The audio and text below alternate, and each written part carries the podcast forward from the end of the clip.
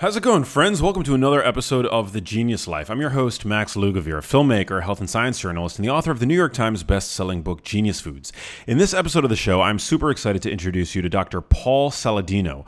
Dr. Saladino is a board-licensed physician and functional medicine practitioner certified through the Institute for Functional Medicine. He's also one of the most vocal proponents and practitioners of the carnivore diet, which, in case you haven't heard, has taken the internet by storm due to its extreme nature. It's an all-meat diet, folks and the stories of health effects coming from its adherents around the globe are remarkable. I relish the opportunity to talk to Dr. Saladino because, well, he's a medical doctor and a very intelligent one at that.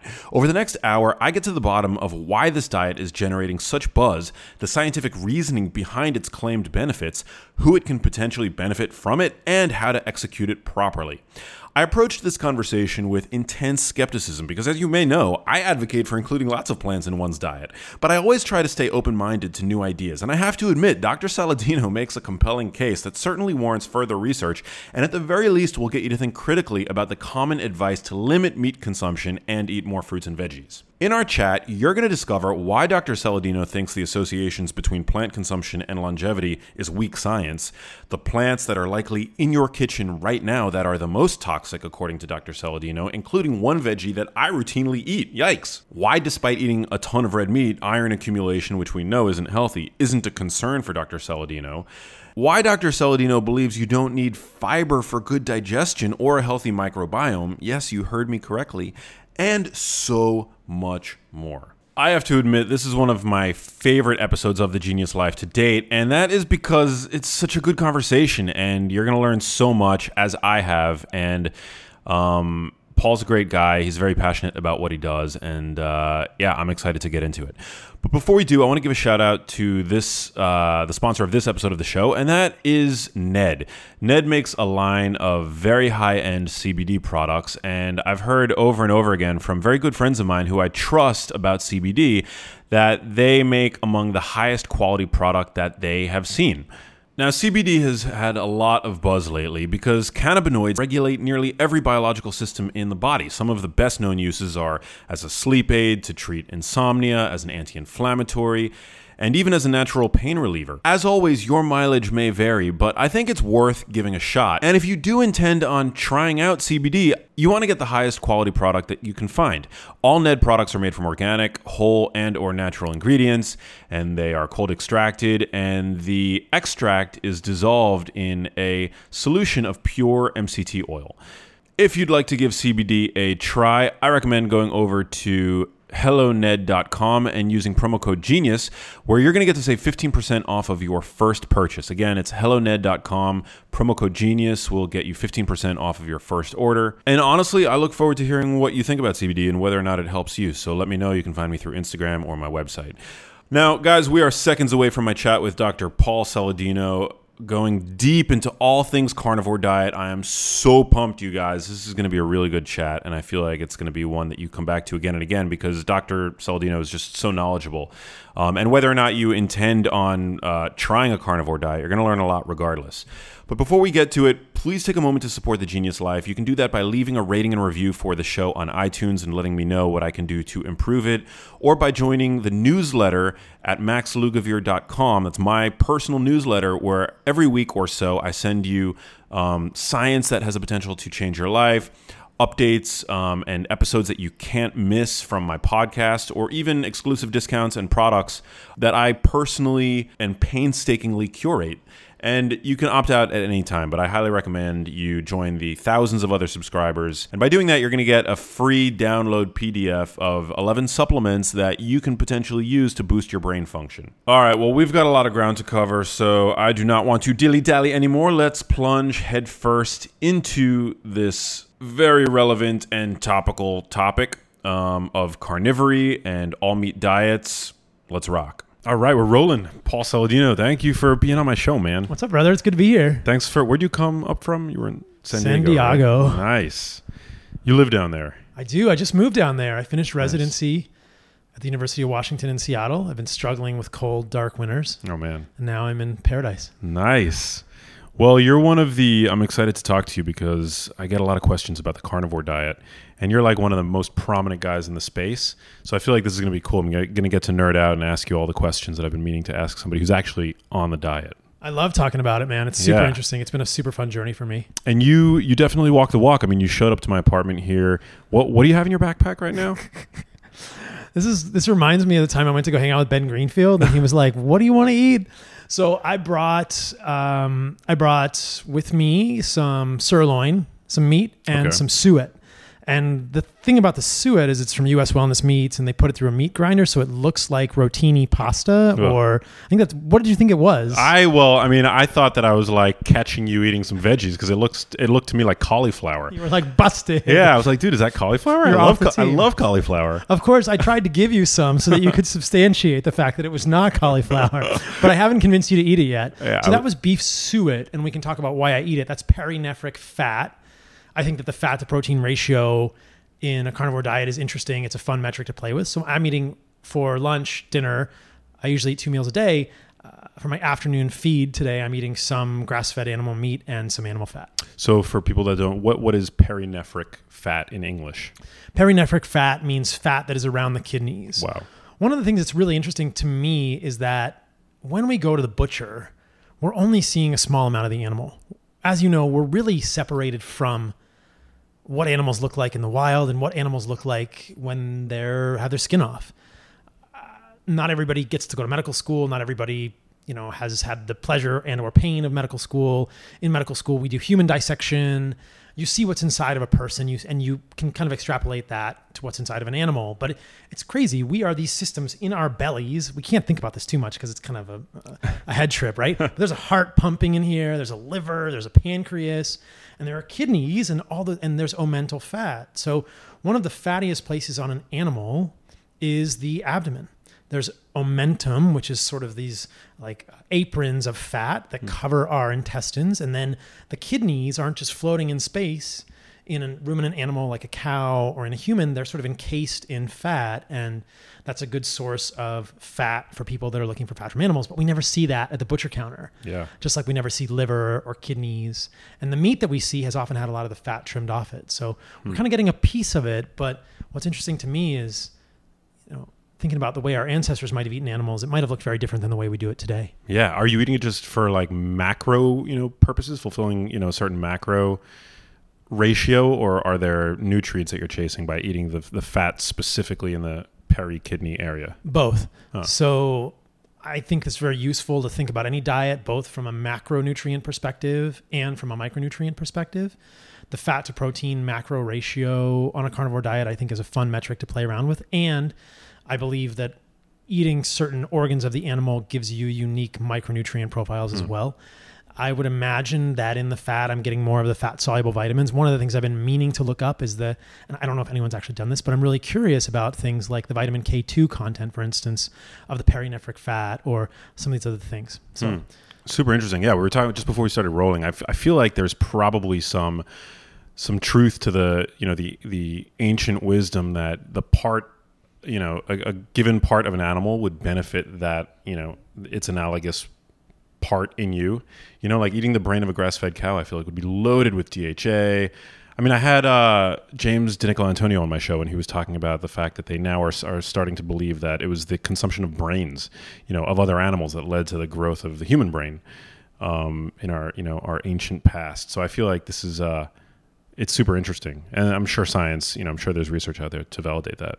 There's a little bit, but one of the things that's disappointing to me is that we haven't really gone and looked at animal organs and in a very specific way looked at what nutrients are there.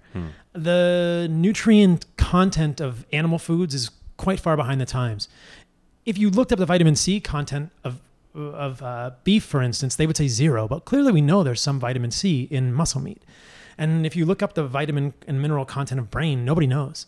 There's never been a paper published that I'm aware of of the vitamin or mineral content of brain, but certainly we expect tons of DHA, neurotrophic growth factors, sphingomyelin, lots of cholesterol in a good sense to make to grow a brain. And I think you're absolutely right. There is this hope, this idea, which I think is mostly founded in science and works from a sort of a perspective of ancestral eating as well that like is going to benefit like in some ways Yeah. and eating a brain is a good way to grow a brain Yeah. I mean, it just passes as, as the the simple test of logic, which shouldn't be underappreciated. You know, like it just it makes total sense. But okay, so let's take a step back. You what? First of all, what is a carnivore diet? Just for people who might not have heard of it, because I feel like it's even today. I encounter some people who, you know, like have no idea that this movement, this trend exists. So, this is a great question to start off with, and the answer is probably more difficult than one might imagine. I think, technically defined, a carnivore diet would be a diet that mimics a diet for humans that mimics the way a carnivorous animal might eat, which would be eating other animals and essentially exclusively other animals at the exclusion of all plants. And believe me, when I first heard about it, I thought it was bonkers. I was like, that's crazy. You know, I'm, you know, I've been in the functional medicine world for a while. And in that world, there is this very strong notion that plants have unique things which benefit humans. But the carnivore diet movement, which is gathering steam, and we're seeing all sorts of incredible healing stories and many anecdotes of people improving from all sorts of things autoimmune disease, inflammatory conditions, et cetera, psychiatric illness suggests that there's no one thing in plants that you need that is unique that you can't get in animals to form an optimal human and that the exclusion of plants may actually be beneficial for many people because we know that pretty much all plants have some degree of plant toxins. I think some plants have more or less plant toxins than others, but strictly speaking a carnivorous diet is a what I would say is a whole foods animal based diet is the best definition. So it's all animals and we can go into details all parts of animals, I believe, is the way to do it, and no plant matter. Now, do you do you believe that this diet is like a therapeutic diet for certain people, or is this a diet that you think you know we should all be on? Ah, you're just hitting. This is like the, the the you're just going right for the jugular here, right? no, I love it. It's good. Let's put it out there. So I think the answer to that question is yes and no, um, and I'll frame it this way. It's my perspective, looking at evolution, looking at where we've come from as humans, and we can talk a little, little bit about that paleoanthropologic evidence. But it's my perspective that humans have been eating animals for our entire evolution as humans. And that, as you suggest, it was probably the consumption of animals that made us human, that allowed our brains to grow into the magical things they are now. And if you look at the size of the human brain over the last six million years, pre-human evolution as primates it was fairly stable. 300 400 milliliters you know the small a small amount of a cranium in like a primate. And that primate evolution was 30 million years. So 30 million years of eating plants our brains stayed about the same. About 4 million years ago australopithecus showed up. And then about 2 million years ago homo habilis homo erectus were around and our brain size literally shot it just shot up you know it just figuratively exploded. The curve looks logarithmic. It goes from a slight slope up to a really steep thing. And within 500,000 years our brains were over a thousand cc's peaking at about 1500 cc's so five times size growth in a few million years. And that was probably due to the hunting of animals and the consumption of animals. I think there's a lot of compelling evidence for that. Incidentally, in the recent pa- in the recent past, our brains have shrunk a little bit. Hmm. The apex was about 1500 cc's. Now they're about 1350 cc's. There are lots of theories about that, which we can speculate on later, perhaps. But now, I think that that is very interesting information. The fact that eating animals made us human. I think that is a that's that's a postulate that I have. And I think that that informs one of the things that we should think about with a carnivore diet. The second thing is that if we look at evidence for carnivory by stable isotope studies in Neanderthals and Homo sapiens living about 80,000 years ago. We can look at bones that were preserved and we see such high levels of nitrogen isotopes that we were considered to be complete carnivores then hmm. because we had more nitrogen in our bones than other known carnivores like hyenas. And the way that's that works with those nitrogen isotopes is that the more animals you eat, the more you accumulate nitrogen and the more of your diet that is plants, you'll have less nitrogen. So they can tell an animal's diet more or less based on the relative amounts of these stable nitrogen isotopes. What they saw was we had so much, we were higher than other known carnivores at the time. So there's pretty good, at least paleoanthropologic evidence that humans were essentially carnivorous. And the, the vast majority of our diets were animals, even 80,000, 70, 80,000 years ago, when Neanderthals and Homo sapiens were still coexisting in sort of northern Europe. Now, that I think creates this this idea that this next step of the process of thinking about whether this is appropriate for all humans is when we look at what would be an ideal diet for all humans. Mm-hmm. I would define that as a diet that provides all the nutrients that a human needs to function optimally in the most bioavailable forms without any toxins. And as I've gotten into this, I've realized that a carnivore diet kind of satisfies that from my perspective. And so, what I've come to believe is that at our roots, as humans, we are all pretty biologically similar. There are differences, certainly, and I believe there are epigenetic differences. There are differences at the level of actual DNA. There are single nucleotide polymorphisms. But I think at a fundamental level, at fundamental human biochemical level, I believe that all humans are programmed to do well on a nose to tail carnivore diet. The nuance comes in in the fact that I also believe and seem to observe that some humans can tolerate more plants than others. Hmm. But I think that the answer is yes and no in the fact that I think that most people, perhaps everyone, I believe will thrive on a nose to carnivore diet. And I believe that many people will be able to incorporate some plants into their diet. Some people can probably incorporate a lot of plants into their diet, but there's a subset of people who really don't incorporate any plants into their diet to be optimally healthy. So it's it's all of the accoutrements, it's all the things you add to a nose to tail carnivore diet that are variable between people. And that makes it look like there's a lot of variability, but I think that foundationally, a nose to tail carnivore diet could provide a pretty darn ideal template for basically every human on the planet. Whether or not every human on the planet needs to eat that to function optimally is questionable, but I think that it could provide this ideal template from which people could uh, either branch off or add or stay there if they find that to be the most ideal state. So what about? I mean, I'm sure many of my listeners are thinking about you know the epidemiology that they've heard of, perhaps where you know looking at the world's blue zones, people that that tend to eat more plants, right? They have better health, and that's kind of where observational research I think is valuable, right? Like if you if plants were going to be that deleterious to health, you'd expect you'd expect I feel like to see some kind of effect at the population level, right? Like I get the the um, question of fish a lot. Does you know does the fact that mer- you know plastic is now polluting our oceans that there's mercury found in fish does that negate the benefits perhaps that you get from eating a piece of wild salmon for example? And the truth is I, I don't think that it does because you look observationally people who eat more fish seems to have seem to have you know reduced risk for various neurodegenerative conditions even at you know across the age spectrum better memories and the like. So like what so how do you reconcile the fact that maybe some you know people all people you know can thrive on this on this plant-free diet with the fact that people seem to be doing pretty good when incorporating plants in their diet So there's a couple of questions wrapped up here. Yeah. The first part might be regarding the validity of the blue zones hypothesis in general. okay And I'll just comment on that and then we can go to the other ones. I think the concept of blue zones is often repeated and um, it bugs me a little bit because though I think the concept is valuable, I think that Dan Buettner did a little bit of cherry picking here. And if you look at the blue zones that have been selected, there really were many blues. There were many areas where we see exceptional longevity where people eat lots of meat as well that were left out. Iceland. Uh, he failed to mention that the Nicoya region of Costa Rica, which is included in the blue zones, actually is a region for male longevity, and they eat a ton of meat. If we look at Hong Kong, that's where people have the longest life expectancy in the world as a population. They eat a pound and a half of meat a day. wow So the idea that eating smaller amounts of meat and more plants is associated with longevity doesn't really work for me if we look across populations, nor do I think we should be studying it in that way.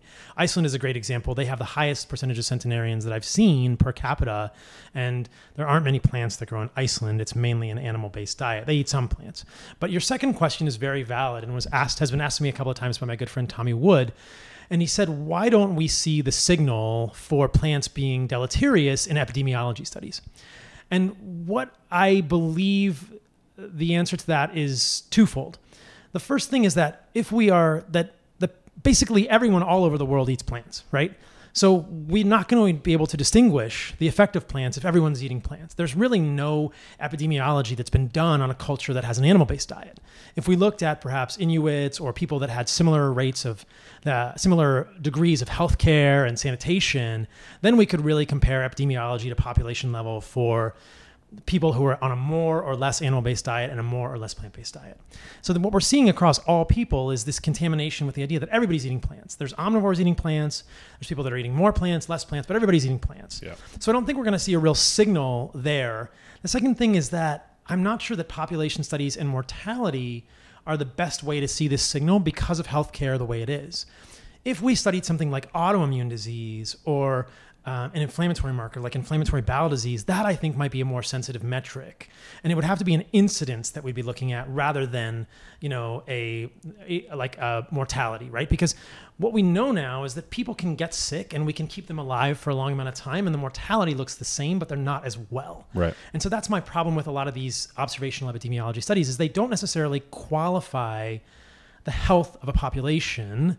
They'll tell you when people are dying and how long they're living, but as we know, we are not a healthier culture today than we were 80 years ago necessarily, but we're certainly living longer. Mm-hmm. Or at least that's my that's my observation that I think there's a lot of chronic disease now. We know that obesity is rising, heart disease is rising, cancer is rising. So I would say we're not a healthier population, but we're living longer. So if we're using mortality as a metric, we're sort of missing the granular details there. Does that make sense? Yeah, 100%.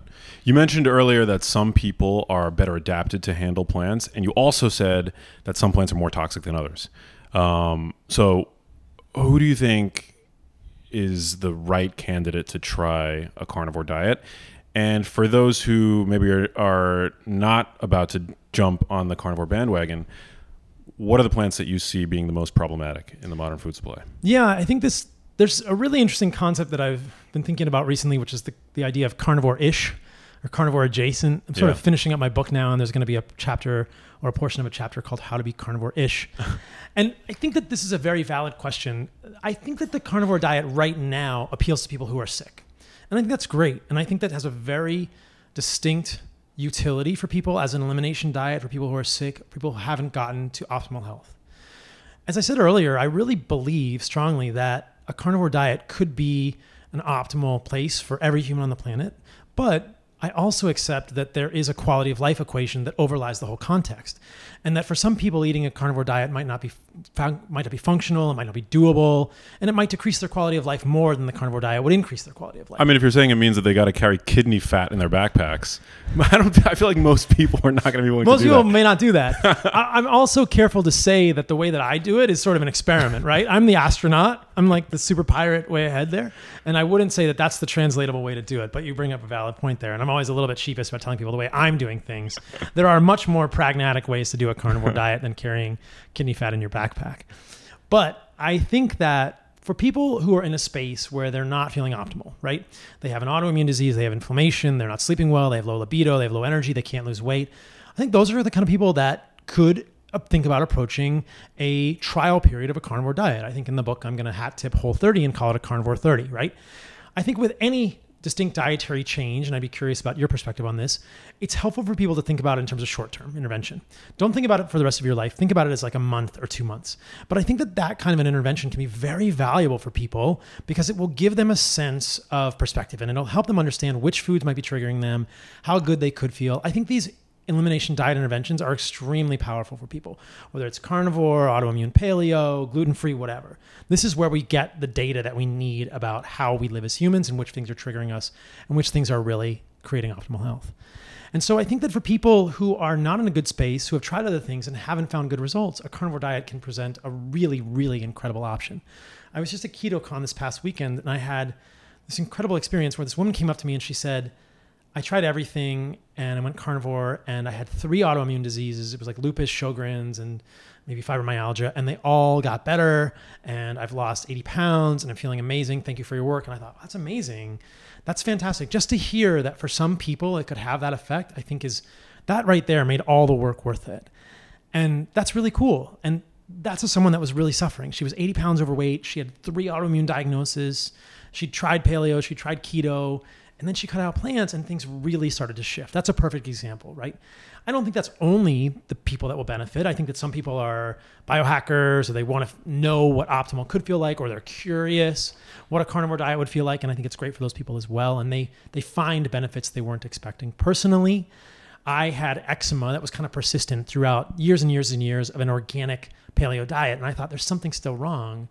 And then I went carnivore about a year ago and as you can see, I live it. I carry perinephric kidney fat around with me. And my eczema finally went away. But what I didn't expect was that my mental state got better. I was in residency and I didn't even know, But I suddenly felt more resilient, more happy, and just had like a better emotional space overall. I was more positive. I didn't even expect it to happen. I didn't even know that I was not optimal. And it wasn't like I was suffering, and I probably could have gone through the rest of my life at that state and been perfectly happy. But things got better. And so I think that's a good application. If people want to optimize or they want to experiment, I think it's a safe way to do that. Now, who can tolerate plants and which plants are more toxic? I think that that's where, you know, I would say if somebody's feeling good and they're feeling optimal, why change, right? You're already kicking butt. Do keep doing it, you know, keep doing what you're doing, keep kicking butt and sharing with people how they can do better too. But if people are not doing good, I think that the elimination is where we find the value. And then once people have eliminated, they can add things back in and they might see which plants they tolerate. I think those who tolerate plants will probably know they're tolerating plants because they're doing great. They're kicking butt. There's also this asterisk on the discussion, which I'm going to start calling the Rich Roll asterisk. And, you know, I did a podcast with him and he's a great guy. And I always wonder how Rich Roll would do on a carnivore diet. Clearly, he's done some incredible things athletically, and he may be someone that's genetically predisposed to do pretty well on plants. And in the back of my mind, I'm thinking, man, I bet he would be even more of a beast on carnivore. I don't know. We'll let you know if I get him to try it. it's fu- it's funny you bring him up because I met I got to spend some time with him this past weekend actually for the first time. Very nice guy. Did he mention me? He did. No, he didn't. But um, but we we share a chiropractor. Oh, that's funny. Appa- apparently, yeah. Yeah, I did a podcast on the minimalist with him, and we disagreed over our conceptualization of the way that a carnivore diet would impact the environment. And I would encourage people to listen to that podcast if they have curiosity about that. But he seemed like a great guy, and I thought, wow. In the back of my mind, I'm thinking, I bet you do even better on a carnivore diet. But who knows? And so, plants that are more or less toxic, I think that if I were to draw this collection, and this is something I'll probably do in my book as well, when we are looking at plant toxins, the most highly defended parts of plants are the reproductive parts, the seeds, and seeds extend beyond what we colloquially think of as seeds to include nuts, grains, seeds, and legumes. These are all seeds. And this is something that shouldn't be too foreign to people. Steven Gundry's done a great job of popularizing the notion of lectins. These are carbohydrate binding proteins that can trigger autoimmunity, potentially trigger leaky gut. There's been some incredible research now about uh, in lower uh, animal organ systems, specifically worms and mice, that these lectins might actually travel through the vagus nerve to the brain and deposit in the basal ganglia, which are the movement centers of the brain. And in those lower animal organ systems, may mimic Parkinson symptoms. Mm. So very compelling research that lectins may be affecting us throughout the body. And lectins are found mostly in seeds. They're also found in a few other places, but I think most of the toxins are in seeds. And this may not come as a great surprise to people who are interested in paleo or grain free diets. But if we really look further, there are many further toxins in the stems and leaves of plants. And these are also parts of plants that they don't want to get eaten. A plant doesn't want any of it parts to get eaten, but right. it really doesn't want its seeds to get eaten. It doesn't want a sprout to get eaten because if you eat part of a sprout, it's dead. And then it doesn't want its leaves or its stems to get eaten. And so there's a lot of toxins in stems and leaves. It seems to me evolutionarily that if we were to eat plants, and this is also taking tr- data from indigenous cultures, we would have sought out seasonal fruit and tubers occasionally. And there are some tubers that are more or less toxic. So I think that the least toxic plant foods would be fruit on a seasonal basis and probably tubers, with the qualifications that there are still downsides to fruit, in my opinion, and there are still downsides to most tubers. Specifically, with regard to tubers, we know that sweet potatoes are quite high in oxalates. Some people have more or less ability to, to detoxify oxalates, but we can see that oxalates probably cause more problems than we've been thinking about for the last hundred years nephropathy in some people who are predisposed. They cause kidney stones. They are known to deposit in the thyroid and the breast tissue.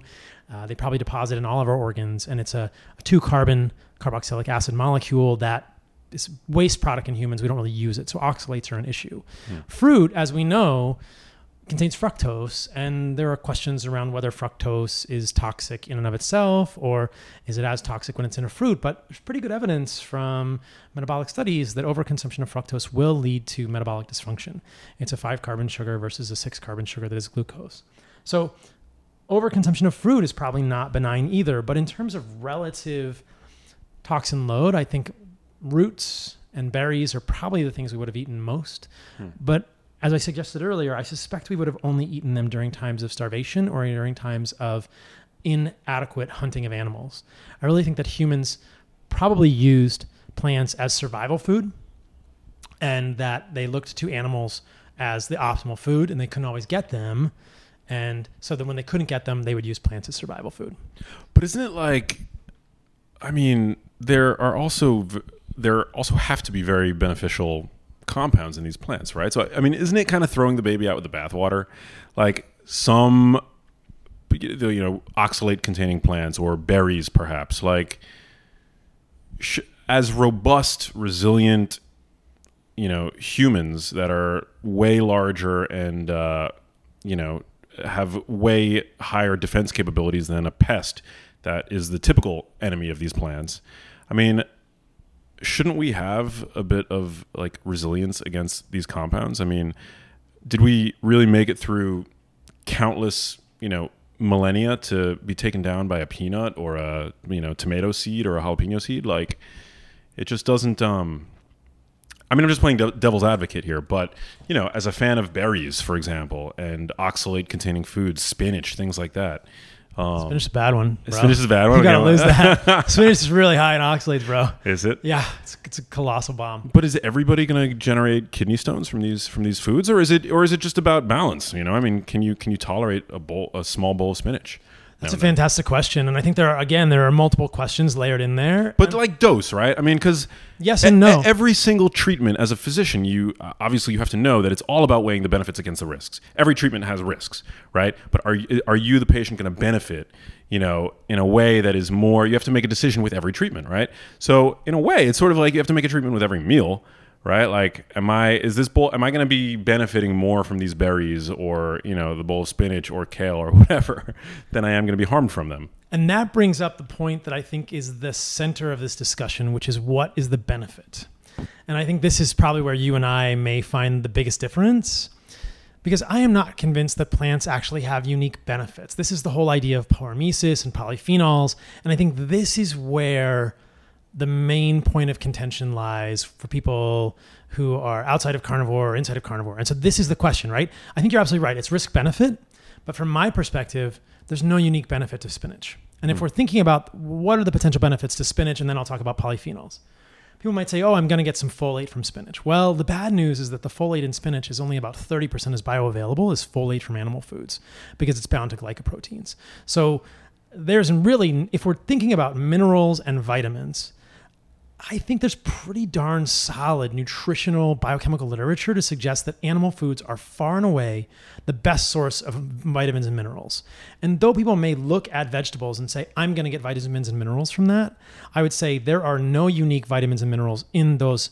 Uh, and I'm separating from polyphenols and phytochemicals at this point. right. There are no unique vitamins and minerals in those plants that you cannot get in higher quantities in a much more bioavailable form in animals. That is a fairly, I think, a, not a terribly controversial statement in terms of nutritional literature. Okay, so can I, so magnesium. Where are you getting magnesium from? So magnesium, I think, is a very interesting one because if we look in plants in general, there's not a whole lot of bioavailable magnesium even in plants. Hmm. To get enough magnesium, to get your RDA of magnesium from kale, you'd have to eat more than a pound and a half of kale per day. I could throw the question back at you and say, where are you getting your magnesium from? And you might say almonds and kale. Well, I would say, you know what? That magnesium is not bioavailable hmm. because in the almonds it's bound to phytic acid, or the phytic acid you're getting with the almonds is going to cause you to excrete it. And in kale, you'd have to eat a pound and a half of kale Yikes. to get 400 milligrams of magnesium. It's much easier to get magnesium from things like spring water, which is another sort of idea, right? If you look at a couple of liters of Gerolsteiner, you can get 250, 300 milligrams of magnesium from that. Wow. There's actually a decent amount of magnesium in meat as well.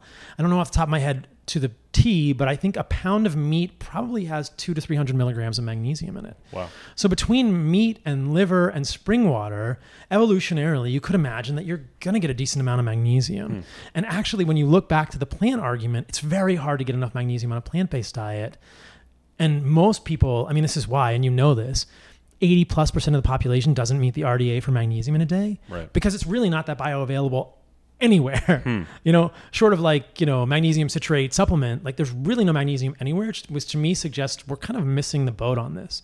Either the RDA is too high, there's something else contributing, or we're kind of missing the boat in terms of the way magnesium is metabolized. Perhaps we're excreting it more.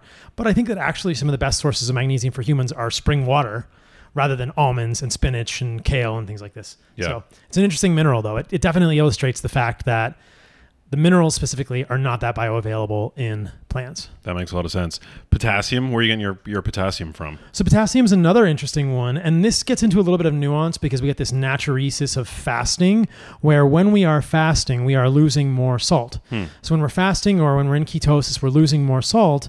Insulin is one of the hormones that actually houses us hold on to salt, which can be a negative thing in hyperinsulinemia or insulin resistance because people can get overloaded with salt and that can create too much body volume and sometimes create a hypertensive response. But generally, salt is not going to contribute to hypertension unless you're in an insulin resistant state. But when we have low insulin and ketosis or fasting, we will waste salt. And one of the ways our body holds onto salt is by increasing aldosterone, which can cause us to waste potassium. So the first thing about potassium is making sure that you are sodium replete.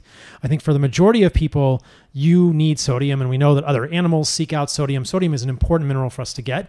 Thankfully, now we have adequate access to sodium everywhere on the planet. In the past, I think it's something we would have sought out with abandon, and animals do this as well. So make sure you're getting enough sodium to get enough potassium. And then there's actually a decent amount of potassium in meat.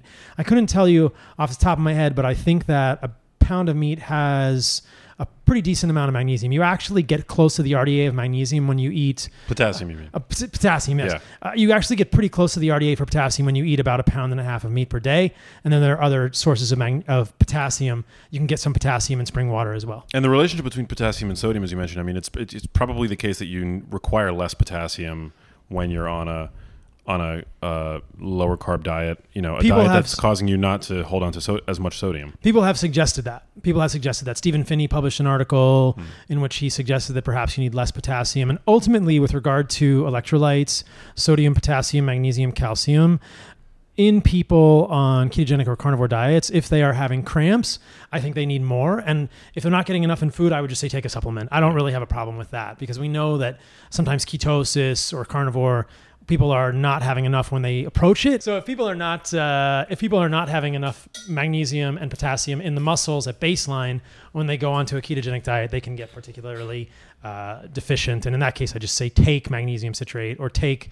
It's fine to take an electrolyte supplement, but I think the point is well taken that it should be at least reasonable to get it from foods in some quality. Yeah. Quantity. Now, are you so why why why is your implementation of the carnivore diet or just the just in general, why is it only beef? Why not is it why isn't it beef and eggs or beef and salmon, chicken? Oh, I do do egg yolks. you do do egg. Yolks. I do do egg yolks. Okay. And again, this goes back to what I was saying before that I think that the way I do it is not necessarily the prototype for the way everyone should do it. Everybody's got to do any diet, whether Yeah. it's ketogenic, paleo, whatever, in the way that fits their life. I'm sort of a minimalist and a functionalist, if that's even a word. I just want something that gives me the most bang for my buck.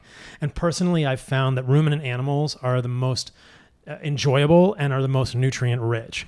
On a carnivore diet, people could eat everything that's from the animal kingdom if they wanted to, and it would still be things that are nutrient rich and not having plant toxins. Yeah. Uh, there are people that definitely eat more pork than I do. I have trouble sourcing good quality pork. And uh, in terms of seafood, I definitely will do salmon roe or wild salmon or scallops or oysters from time to time, but it's just not as much a part of my diet. So mostly day to day for me, as I'm kind of in this growth phase and writing my book and doing my podcast and all this stuff, it's mostly grass fed organic beef and grass fed organic beef organs and beef fat and egg yolks. And um, that's the majority of it, but I'll add stuff on top of it. But chicken, it's just not as good. It's also Yeah. not as fatty, and I think the nutrient profile is oftentimes ruminant animals are richer. So it's just what works for me. What about what about iron accumulation? Are you as a, as a male are you worried about that at all? Are you giving blood monthly like or is that an overstated concern? I think it's overstated, and I think unless people have polymorphisms for hemochromatosis or genetic mutations for hemochromatosis, the body will regulate the iron. There are mechanisms in place in the gut for the metals and the minerals to sort of excrete and not absorb when we get enough. So I don't really worry hmm. about heme iron over accumulation. I'm actually act, at this point with the fat to protein ratio the way I do it on a carnivore diet, I'm not eating an excessive amount of meat. I am eating a decent amount of meat and liver, so I'm probably getting a good amount of iron per day. I'm eating about a pound, a pound and a quarter of meat per day, which isn't an excessive amount, and then a few ounces of liver and other organs. So I'm not eating as much iron as someone that's eating three to four pounds of meat per day. But if you follow your ferritin and the serum iron and the transferrin sat, I think you can watch it, and then you obviously watch your GGT, which is one of these indicators in the liver for oxidative stress. I did a podcast with Joe Mercola, Dr. Mercola, and he said the same thing. And he said, "What's your GGT?" And I said, "Well, it's 12, 11. It's very low." And there's no evidence of oxidative stress related to the heme iron at this point. And I think that that's an overblown concern for most people. I think most people have the opposite, where they're anemic and they don't get enough. And we know that non-heme iron, again, because it's glycoprotein bound or chelated, um, because of the phytic acid, it's just not that absorbable. So if you are positive iron status, you just what you poop out the you know ex- excess iron. Yeah, yeah, you'll get rid of it in the gut. You won't Oh. absorb it. Yeah, great. and that's for people who do not have hematosis hemochromatosis polymorphism. So there's a gene, it's the HFE gene. You can see this on 23andMe, or you can look at your blood work. I mean, hemochromatosis is a big deal. Generally, people will get hemochromatosis regardless of their diet because they absorb iron so avidly. But certainly, someone that had hemochromatosis, if they were to do a carnivore diet, would want to keep track of their iron very closely. And the treatment is fairly benign. It's phlebotomy. Hmm. So you can just take the blood out, and your body will make more. And it's Giving okay. blood. Yeah, you give blood. Very interesting. But that's uh I mean so that that would be a contraindication I would feel like if you have that gene then you probably would want to be approach a carnivore diet cautiously or at least you wouldn't want it to be all beef.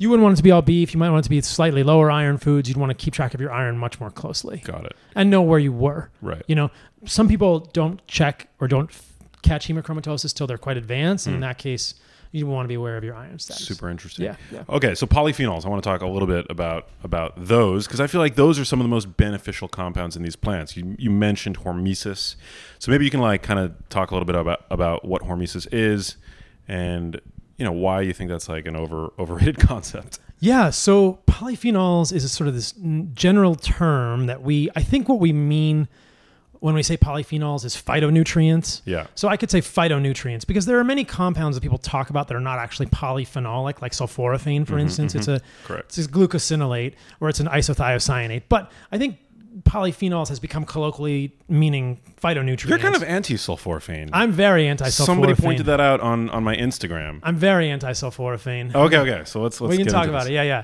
So, so we're, we're talking what we're talking about here are phytonutrients, which is kind of what people because we talked about the minerals and vitamins, right? And I think that people may be willing to get on board with the idea that okay, animal foods are richer in all the vitamins and minerals.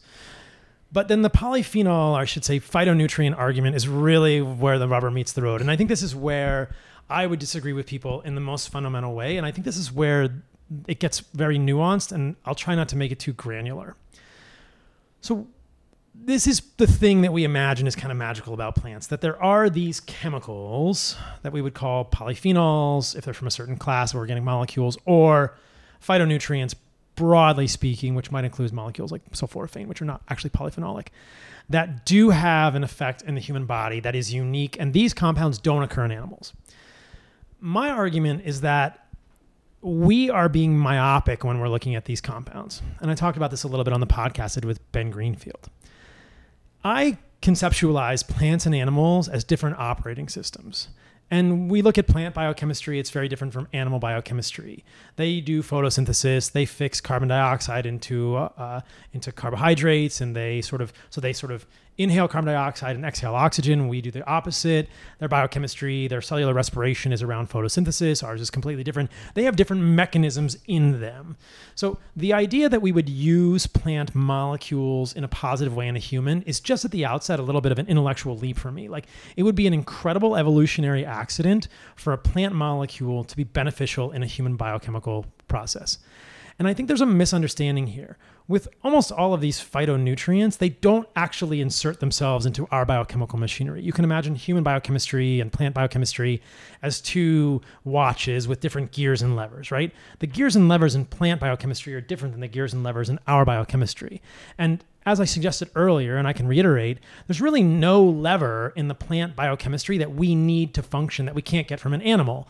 And if you look at an animal's gears and levers, they look a lot more like ours. They're the same sizes, they kind of work in ours, meaning that the animal forms of vitamins and minerals are much more like ours and much more bioavailable and much more similar. And we can see that with things like vitamin A, beta carotene in plants versus retinol form of vitamin A, different forms of the omega 3s, DHA, EPA in animals versus ALA in plants, which we don't convert. So to it's not that any of these plant phytochemicals actually insert themselves into our biochemistry. Most of the arguments that these are beneficial is through a process called hormesis, or that they act directly as antioxidants in the human body, which is pretty far fetched because it's pretty hard to find evidence that they actually act as antioxidants in our body. Meaning, this gets into some complex chemistry. The plant molecules that we think of as quote unquote antioxidants don't actually really circulate in the human body and mimic molecules in our body, like glutathione or other molecules that do accepting and donating of electrons in free radical redox reactions. So, that is what an antioxidant in the human body does, and we make our own, and it's glutathione for the most part. There's other antioxidants, carnosine, vitamin E, CoQ10. Other molecules can do that in the human body, but plant molecules generally don't circulate in the human body and act as adjunctive antioxidants. And they also don't really insert themselves into our biochemistry. So most of the arguments that these plant molecules are beneficial for us are either epigenetic changes, meaning they affect our DNA in a certain way, or hormesis. And the hormetic argument is, I think, incorrectly sort of um, translated from something we see in the natural world. So there's environmental hormesis and there's molecular hormesis. And I would argue that I have not actually seen convincing evidence that molecular hormesis actually works. There's environmental hormesis, which is you are in the sun, you're in a heat, you're in a sauna, you're in cold water, you're exercising. These are things which break us down a little bit, and then we get a better response or we get to be stronger. And I we sort of see this pattern with plant molecules, but I don't think it translates well in terms of net benefit. The difference is this. If we go in a sauna, we're going to get heat shock proteins, we're going to be stronger at the end. There are plenty of articles which suggest that humans that do cold water swimming will have a decrease in glutathione, meaning they're having some oxidative stress, glutathione is running around mopping up antioxidants, and then the and then the glutathione goes back up. And the difference is that those don't have anything toxic on the back end. They're, they're just environmental hormetics, they're experiential hormetics. The plant hormetics are different. Sulforaphane is a good example. Sulforaphane is a pro-oxidant, which is why it triggers this NRF2 pathway in the liver. And the NRF2 pathway is the major antioxidant response element in the liver, which turns on the formation of glutathione in our body. So because sulforaphane is a pro-oxidant, it turns on the NRF2 pathway when we make more glutathione. That all sounds well and good and might look like we're going for a cold water swim, except that when we broaden our lens, and this occurs with all of the plant molecules that I've studied, I certainly haven't studied all of them, but there's so many to study. Mm-hmm. The ones that I've seen, when we broaden our lens, what we see is that these plant molecules are doing things in the other parts of the body that are negative because they're from a different operating system, because our body isn't really used to them. They're almost like a plant virus, you know, not a virus like an infectious organism. I'm using, I'm mixing two metaphors here, but like a computer virus, right? They come in and they might do one thing to help get in the door, but they can also muck up the system. And you might think about it from a computer analogy. It's like drivers. You don't need a Windows driver for a Mac computer. Sulforaphane is kind of like a Windows program on a Mac computer. It does this one thing which you could say is good, meaning that it increases your glutathione Notably, that's not something you need sulforaphane for, and you can do it in other ways. Like I say, you can just get plenty of glutathione by living a radical life, right? Cold, heat, exercise, sun, whatever. But on the back end, if we broaden our lens, and this is what we don't do enough in terms of research on plant molecules, we see negative effects because these molecules are foreign to humans. In the case of sulforaphane, it is a pro-oxidant and it can oxidize molecules in our membranes. There's evidence that it does cause increased levels of 4-HNE and acrolein.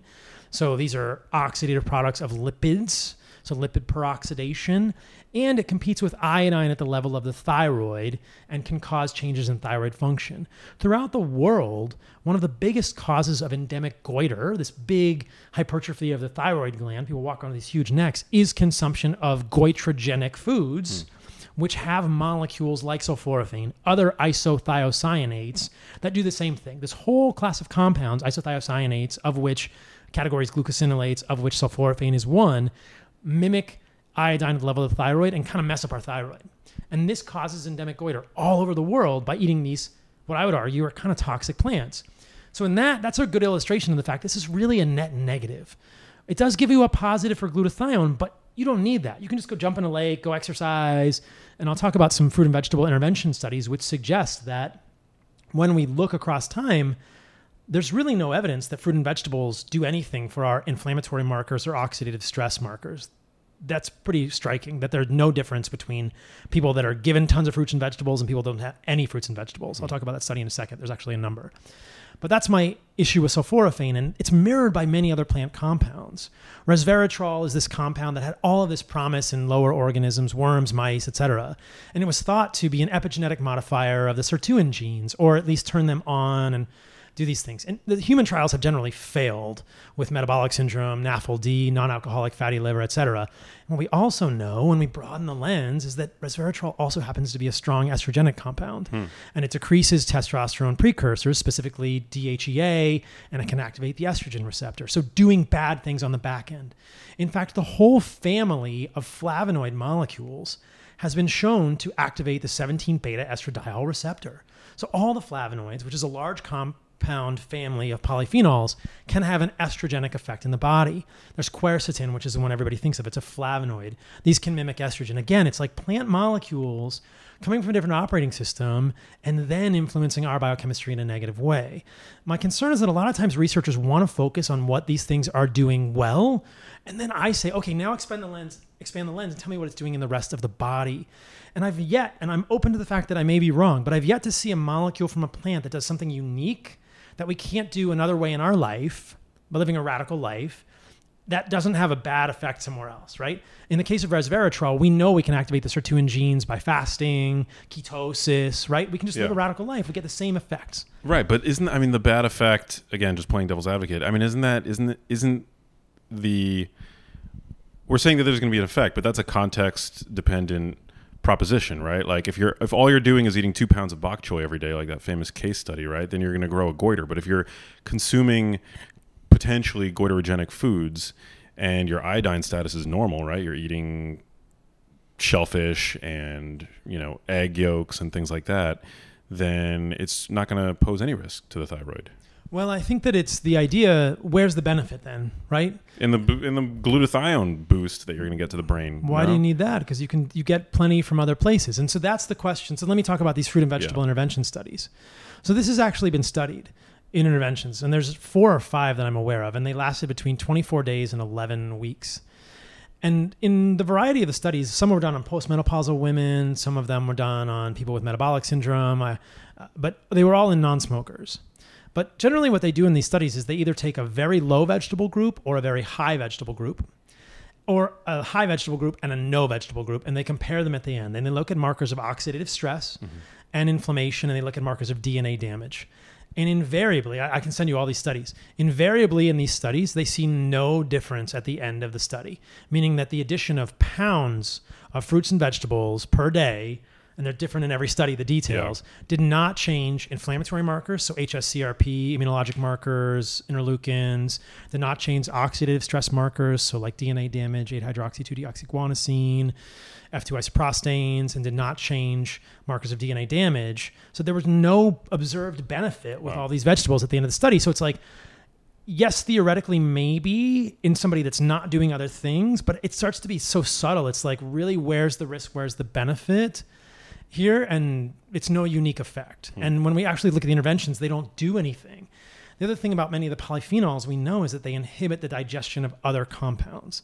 Tannins in wine, these are touted as fantastic. Well, tannins are phytoalexin, which is just a fancy word for a plant defense chemical. Most of these phytochemicals are phytoalexins. Most of them are plant defense chemicals.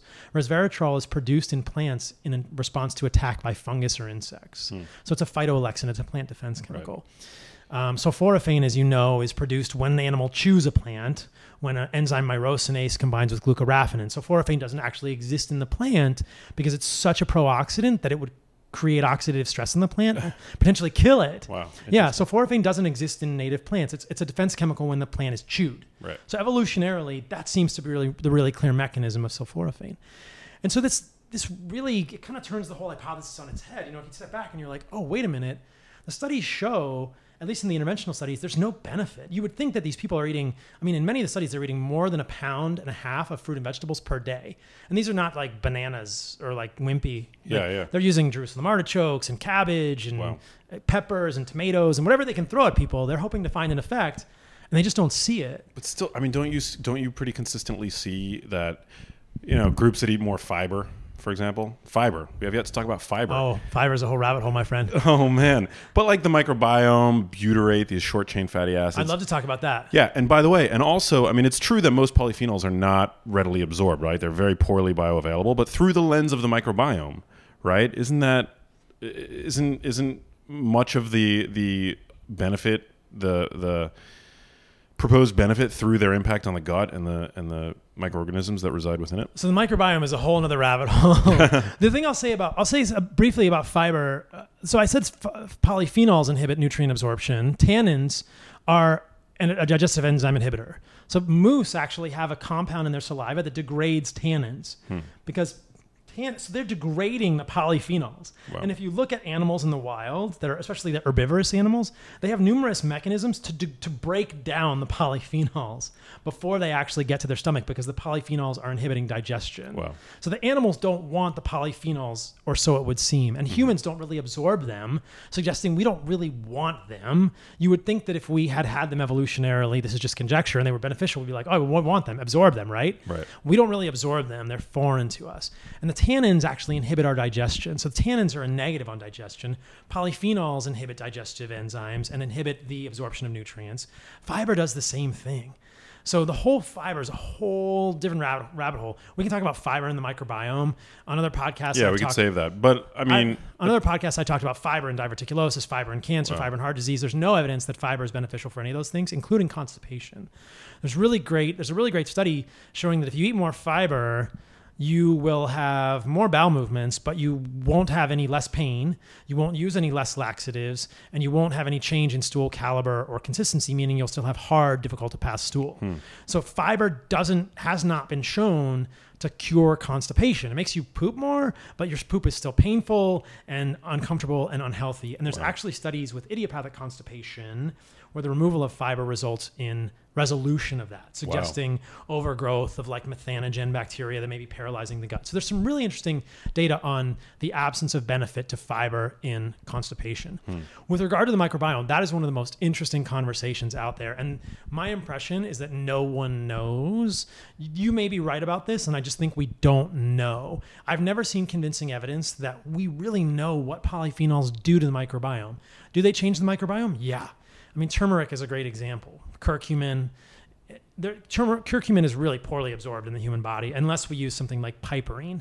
And the way that piperine inhibits, or the way that piperine increases the absorption of curcumin is by inhibiting the phase two enzyme in the human body that is go- that is going to detoxify it. So that's probably a bad thing. So it hmm. inhibits UDP glucuronylyl transferase. Piperine does, which is black pepper. One of the reasons I don't use black pepper in my diet is that I don't want to inhibit that phase two enzyme because I want to glucuronidate things, right? Like I want to pass toxins out of my body, estrogens, other things that I want to glucuronidate. I don't want to inhibit that enzyme. But if you add pepper to your food and you eat curcumin with it, you'll absorb much more curcumin because you're inhibiting one of those enzymes that we use to get rid of the curcumin. Now, I said, okay, that makes sense. People were like, all right, maybe curcumin isn't all it's cracked up to be. There's a whole literature on curcumin. But they said, what about the way it affects the gut? And I've been sent numerous articles showing that yes, the polyphenols do affect the gut flora. In my opinion, we just don't know if that's positive or neutral or beneficial. As Tommy Wood would say, in my opinion, and his, it's tasseography, it's reading tea leaves. it's like, we just don't know. And I get a little bit wary. We're like, well, I mean, you can say that, but one of the major concerns with the carnivore diet is fiber. And people will say, well, don't you need fiber for a quote healthy microbiome? And I immediately say, what is a healthy gut microbiome? Because clearly you don't, at least clinically. We see the absence of fiber improving constipation. We see fiber not being beneficial for diverticulosis. Fiber has no benefit on cancer. And then if you look clinically, or at least anecdotally, what we see in the carnivore community is we don't see a whole bunch of people getting disordered gut flora or inflammation. We don't see ulcerative colitis and Crohn's popping up, or this diet would have died off long ago, right? What we see is people with those diseases getting better. And this is kind of fueling the movement is there's these anecdotes, admittedly, we need to do a case study and find some sort of a pilot study, but there are so many anecdotes. This is what originally got me interested in the carnivore diet is the improvement in autoimmune disease, whether it's skin, psychiatric, GI. There's published case reports of people resolving ulcerative colitis and Crohn's on a carnivore diet. So it kind of makes you scratch your head and go, well, if it's so bad for the microbiome, how can it resolve why would it do that? And we don't really know the answer. And i think that the microbiome is the most interesting conversation and it's probably 20 years out because we don't actually have data on this. What we know is that eating a carnivore diet will change the microbiome. Whether or not that's good bad neutral or what we don't know. And in my conversations with Tommy, we kind of came to the idea that there are multiple ways to have a healthy gut microbiome. We know there are lots of ways to have an unhealthy gut microbiome. One of the metrics people use is alpha diversity. The problem with alpha diversity, which is a measure of the ecosystem, how many species are in an area, is that using alpha diversity as a measure is doesn't tell you the quality of the individuals. There, you can have a high alpha diversity and a bunch of proteobacteria in your gut, which are very bad. Hmm. So people will say, "Oh, if you need fiber to increase your alpha diversity." Unfortunately, that's not what we've seen in studies. I've seen a number of studies which suggest that fiber does not increase alpha diversity, but people get all hung up on it imagining that you need tons and tons of plant fiber to have a diverse gut. And that's just not what we see in the literature, not what we see clinically. But I hear this repeated over and over, and it, it's like parroting to me, you know? It's like, why are people saying this? I want to talk to someone who says that. I've never seen literature to suggest it's true. I heard Rhonda Patrick talk about a study on Rogan, and then I've heard other people repeat it that if you don't have fiber, you'll digest the mucus layer of your gut. And as far as I can tell, that's based on one study from Cell the journal Cell in 2016 done in mice. And they were inbred mice that were bred without a gut microbiome. And then those mice were introduced with a quote unquote human like microbiome of 14 species that liked carbohydrates. And then one group of mice had lots of carbohydrates and one group of mice had no carbohydrates or no fiber. And what they saw at the end was that, yeah, the mucus layer was slightly smaller in the mice with no carbohydrates. But then if you read the paper, they did the histology. They looked at the gut and they looked at the immune system underneath the gut. There were no pathological histology changes hmm.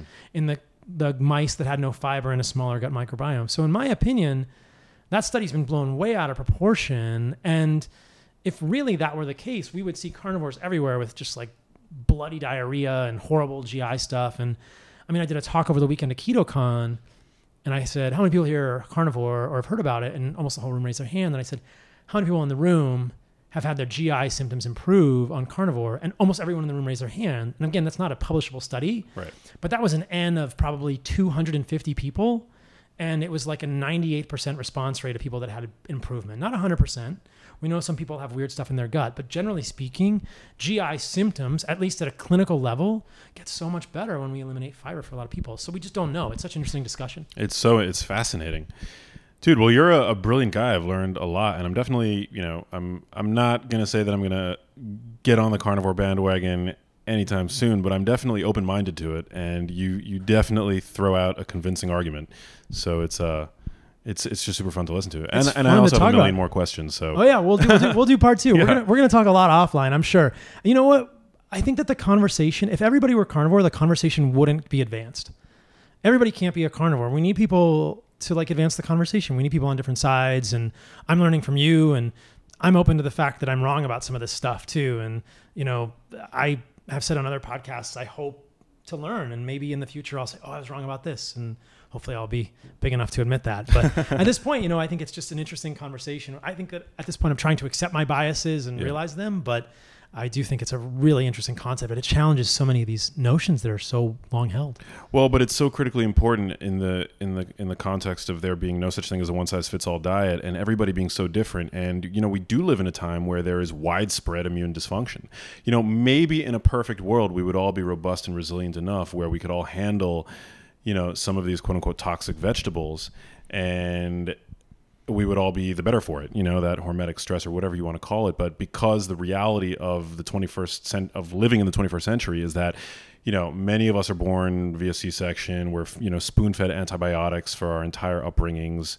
Um, you know, we've become obsessed with sterility. Sterility. So while we can't yet define what a perfect gut biome looks like, I mean, I don't think it is that far fetched to say that many of us are living with gut dysfunction. You know, autoimmunity is on the rise tons of people have allergies and all kinds of other conditions where I mean, it's if you're suffering from one of these conditions, it's it's worth a shot, I would say, to give something like this a try.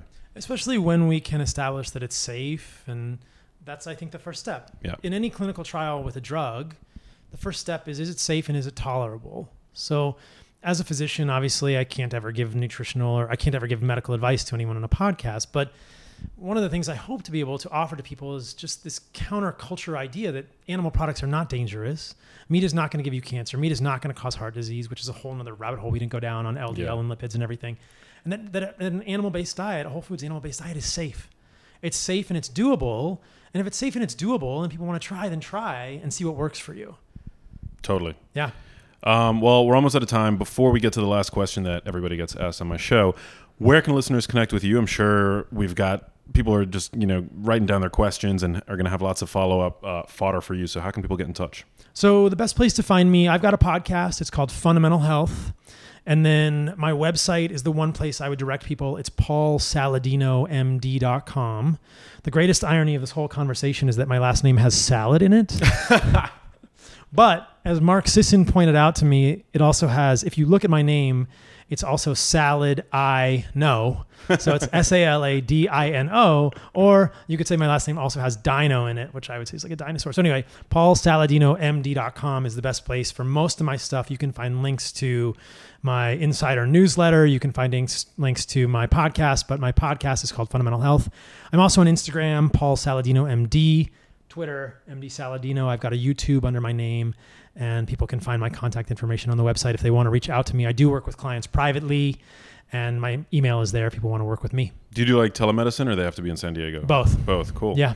It's cool to know. Um, all right. So this last question is a bit more philosophical. What does it mean to you to live like a genius? What does the genius life mean to you? I think that for me, it means, and hopefully this won't be too cliche, just a life that's intentional and mindful and seeing the details. I like not missing the details. It's like when I was a kid, I would go into an art museum and be like, ah, it's just this is boring, right? And then I think that as I grew up and I got a more, maybe a smarter brain, maybe just a more developed consciousness, I could see the details and I could appreciate the nuance and things. So I think that for me, it means living intentionally and seeing sort of the beauty in a moment by being mindful and not missing those like really beautiful details that we're having throughout our day every day. Beautiful.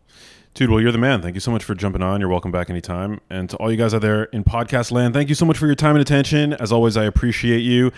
I hope your mind was blown over the course of the last hour. I mean, mine certainly was. So take a moment to spread the word about the Genius Life. Highlight your favorite quote from Dr. Paul or I. Tag us each on Instagram, and I will catch you on the next episode. Peace.